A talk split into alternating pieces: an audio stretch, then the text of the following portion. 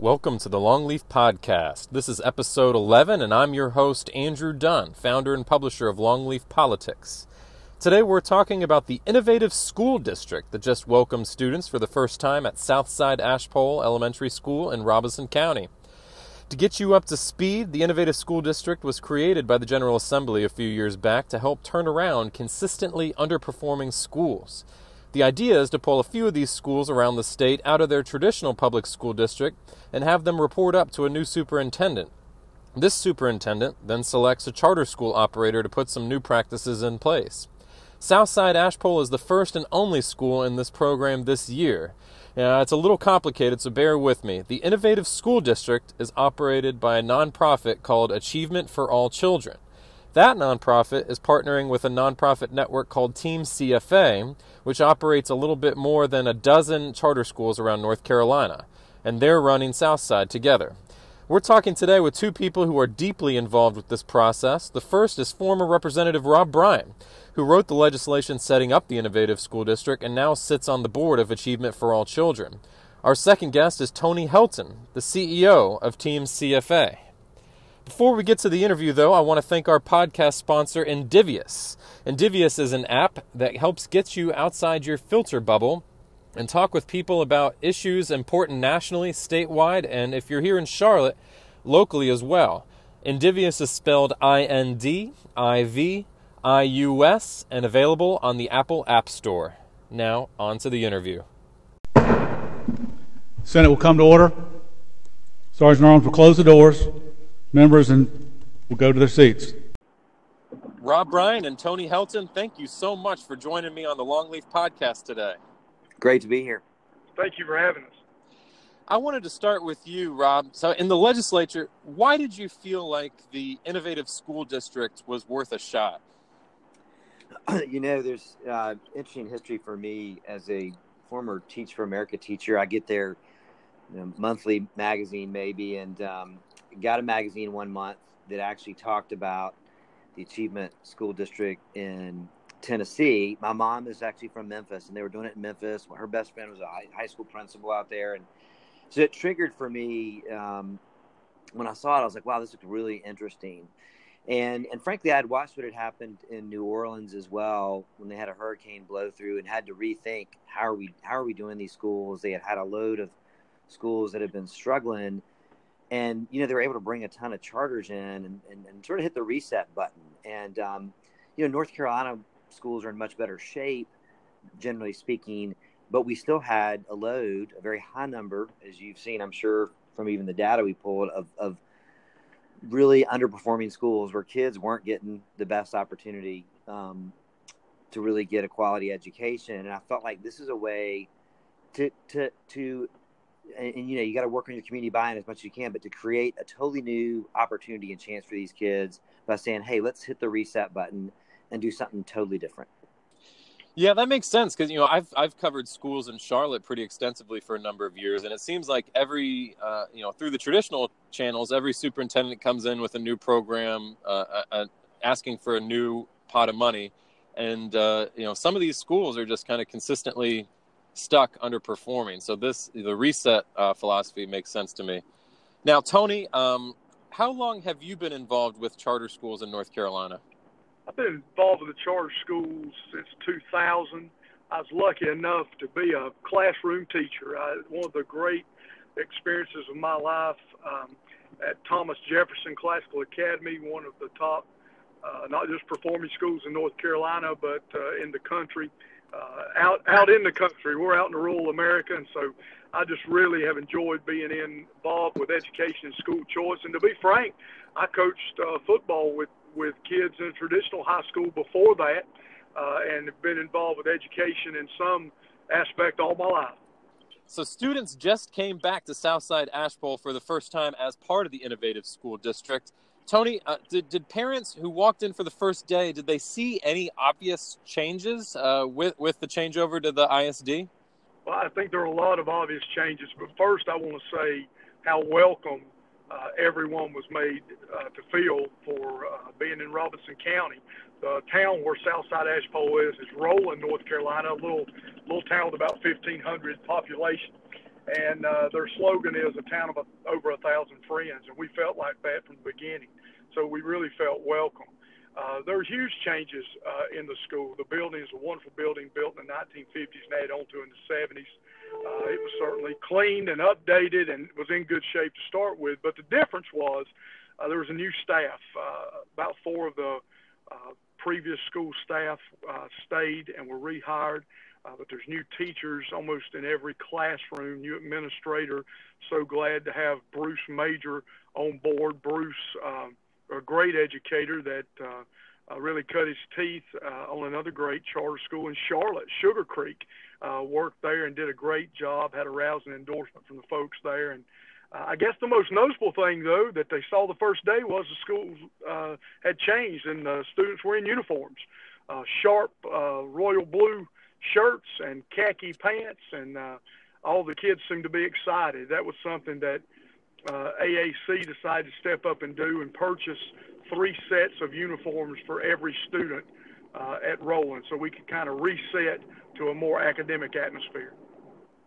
What was the recruiting pitch to get some of these new administrators and new teachers to come give this a shot? Well, as you know, uh, there's a teacher shortage. I think uh, the Robeson County school system need to hire about 150 new teachers uh, across the state line in Dillon. They need about 100 new teachers, and obviously we had 24 spots to fill. Uh, we did advertise. We did talk about what we we're going to do, how it's going to be different.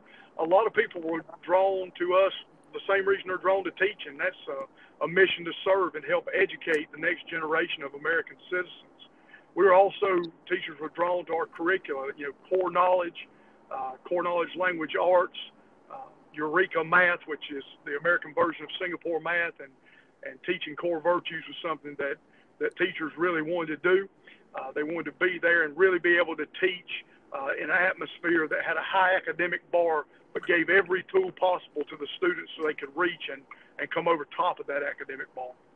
Now, this question could really be for either of you. Um, but what are schools uh, that are part of the innovative school district? What are they able to do that traditional public schools are not able to do? Concept generally is, you know, you a, a, a charter management organization is brought in, so they effectively run like a charter school, but they do continue to work on the, you know, on the district um, transportation plan. Um, th- there, there are some more flexibilities, although, you know, depending on the district, some districts have some more flexibilities now. Um, and, and, Tony could speak to some of those things like an extended day to make sure we get the, the, the maximum time to, to, for those kids to have to reach their academic potential. Um, you know, we don't have all the, some of those other sort of typical bureaucratic layers that are layered into a district school you know aren't there anymore, which is um, hopefully keeps you know the principal and the teachers with um, you know more emphasis on are, our kids getting where we need them to get, not am I checking the right box. And I'll chime in too. Um, Rob's really covered it well. The the charter-like flexibility, I think, is a key. Uh, we could indeed pick our own curricula we thought was the right uh, ones to use and, and do away with all other things. We did extend the school day. Uh, we believe that the school day was put in place, uh, frankly, for uh, a work week instead of instead of for the students. What I mean was the, the average work week is 40 hours. Well, uh, then you back out lunch and you back out change time and restroom time, and suddenly uh, you're down to maybe four or four hours and 15 minutes of academic time, and and maybe if you're lucky, another hour of of non-academic but but core classes like PE or music or art or band. Um, we just felt like we needed more time. So the school day at Southside Ashpole is 8 a.m. to 4 p.m. for the students, and each and every day those students uh, have the uh, recommended time in every subject by the curricula we're using. They also have every day music, or art class with the music or art teacher every day. They have PE class every day. We can't forget these are these are young people. They're five, uh, eleven, or twelve years old. Uh, they've got to have time to get their energy out and, and exercise. And we believe that PE and music and art uh, are, are as important as the other uh, subjects of the school. So it's really nice to be able to have that little longer day. The teachers uh, come in at 7:30 and leave at 4:30. They have a 45-hour work week. If you poll most teachers, they'll tell you that, that they work more than 45 hours anyway. So that has been embraced by our staff. And another decision we decided to make uh, specifically in this community is that we would not have homework, that we would take care of our work at school. So it's it's important what we're doing, and it's important that we have the flexibility to do it a little differently. Uh, because if you keep doing things exactly the same way, you're going to get exactly the same results, and, and that's not the results we wanted. Uh, that's a great point, and, and, man, I sure wish my third grader had PE every day. That would that would be tremendous. I'm sure he'd love that too.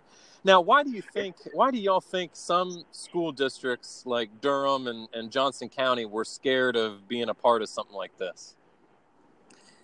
I, mean, I'll, I'll, I'll jump in to say I, I think whenever you know if, if, if I understand, we all understand this. If you're sort of the the, the district leadership, the sort of feel like the, the community ownership for your schools, you never want to feel like you can't get it done, you know, for your own community. I mean, I understand the, the natural, I think, impulse is to, you know, we can do this, we, we can get it better. And um, it's unfortunate in that, you know, to, to, to the point, if you've seen a school five years in a row where the kids are just really not getting the opportunity. You know, our hope is, and I think Tony can answer this, but I think we've seen this in, in Rowland where they've embraced it more. That that you would say, you know what, especially if you're a district that has multiple schools that are really struggling, we're coming in to take one school to try to help, you know, make an impact in one school with one set of kids in you know a certain you know uh, district cut up neighborhoods, right? And um, but but I think I think the struggle is often, you know, we feel like we can get it better ourselves. You'll just give us some more money, we'll fix it. And I think you know, unfortunately, that's not a good long term solution. We got to be more creative with the dollars we have to try to get better opportunities. Doesn't mean you know, I mean, charters manage to raise money and, and, and do some other things. It, it, it's I mean, money certainly matters, but um, you know, I think that's part part part of the struggle is certainly people just don't want to. They they feel like they. I think sometimes they feel like they've failed when they don't, you know, let it go. I think instead, I would hope they'd start to feel like, hey, we got a partner who wants to help us, and we're going to embrace that. I'll echo that. I think that we have tried so hard, and uh, with the help, certainly help and leadership of the Innovative School District and their superintendent, uh, with the help of the public schools of Robeson County and their superintendent, we have tried to forge that partnership. But I, I'm going to, you know, I, I, it doesn't matter what my title is. I'll never be anything but just an old ball coach. And so I'm going to break it down and be much more simple. I think that we're all human beings, and change is hard.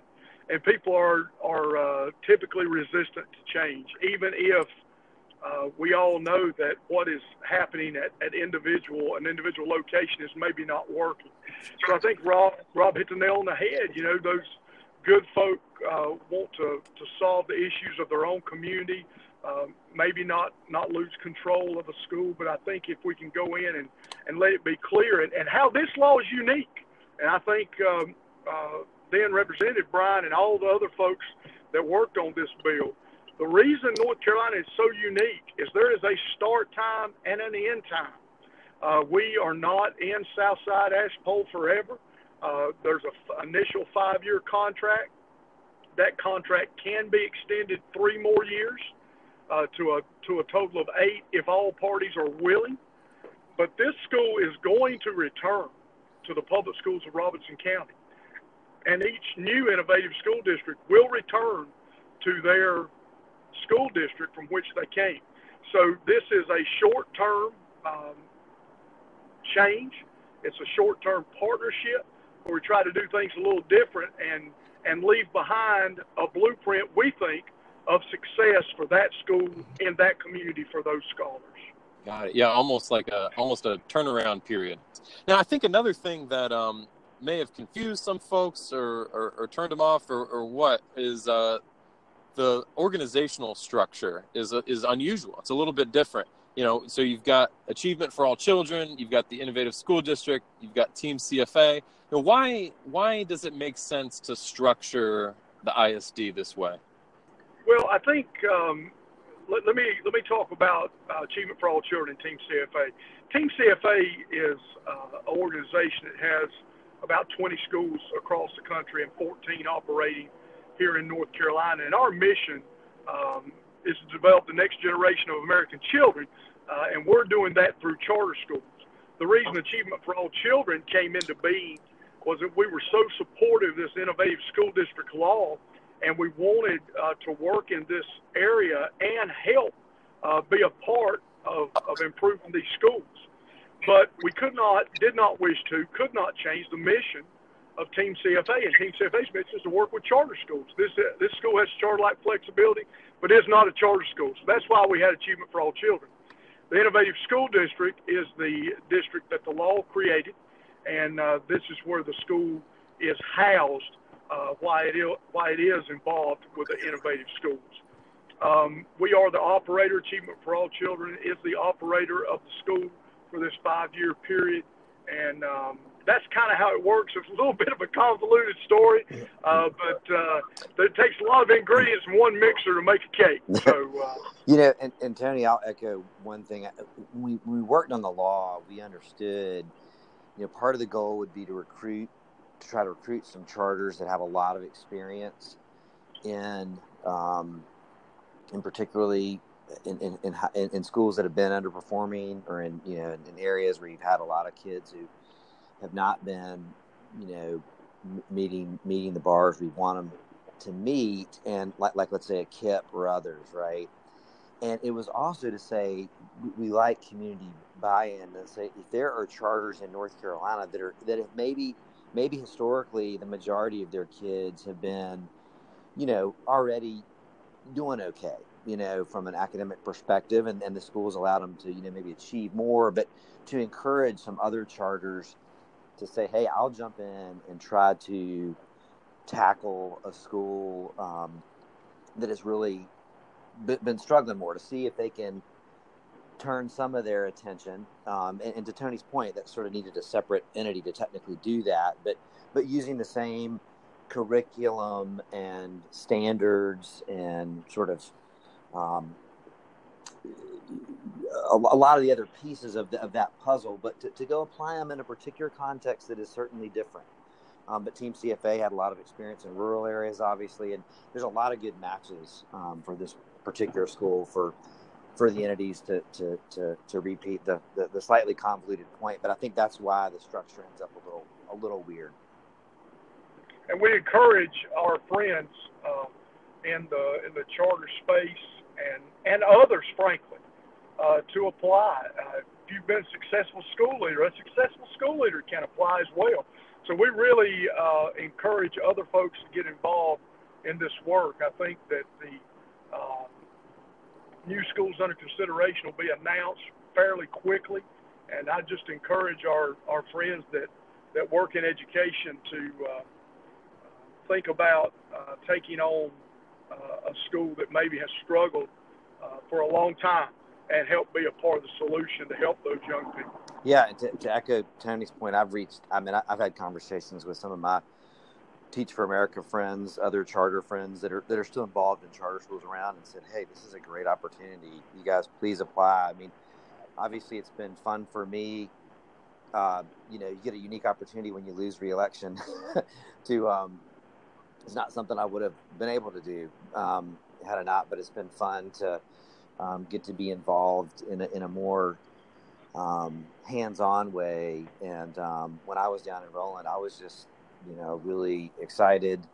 Um, and, and, and, and I don't know if we're going to touch base on Bruce anymore, but Bruce Major, the new head of school, is a phenomenal leader and um, was basically the chief operating officer at Sugar Creek, I think, for years, which has been just an extremely successful charter in Charlotte. So it's just been phenomenal to see the team of folks and the excitement down there. Well, great. Well, I look forward to keeping up with Southside Ashpole and the Innovative School District and, and seeing how things progress over the next five years. Uh, but that's all the time we have today. Uh, Rob Bryan, Tony Helton, thank you both for your time. Thank you. Thank you. Thanks so much for spending some time with the Longleaf podcast today. We hope you learned something. If you have any ideas of topics you'd like us to take on here on the Longleaf podcast, let us know. Send me an email, andrew at longleafpolitics.com, and we'll see you again soon. So many as favor that motion say aye. Those opposed, no. The ayes have it. The Senate stands adjourned.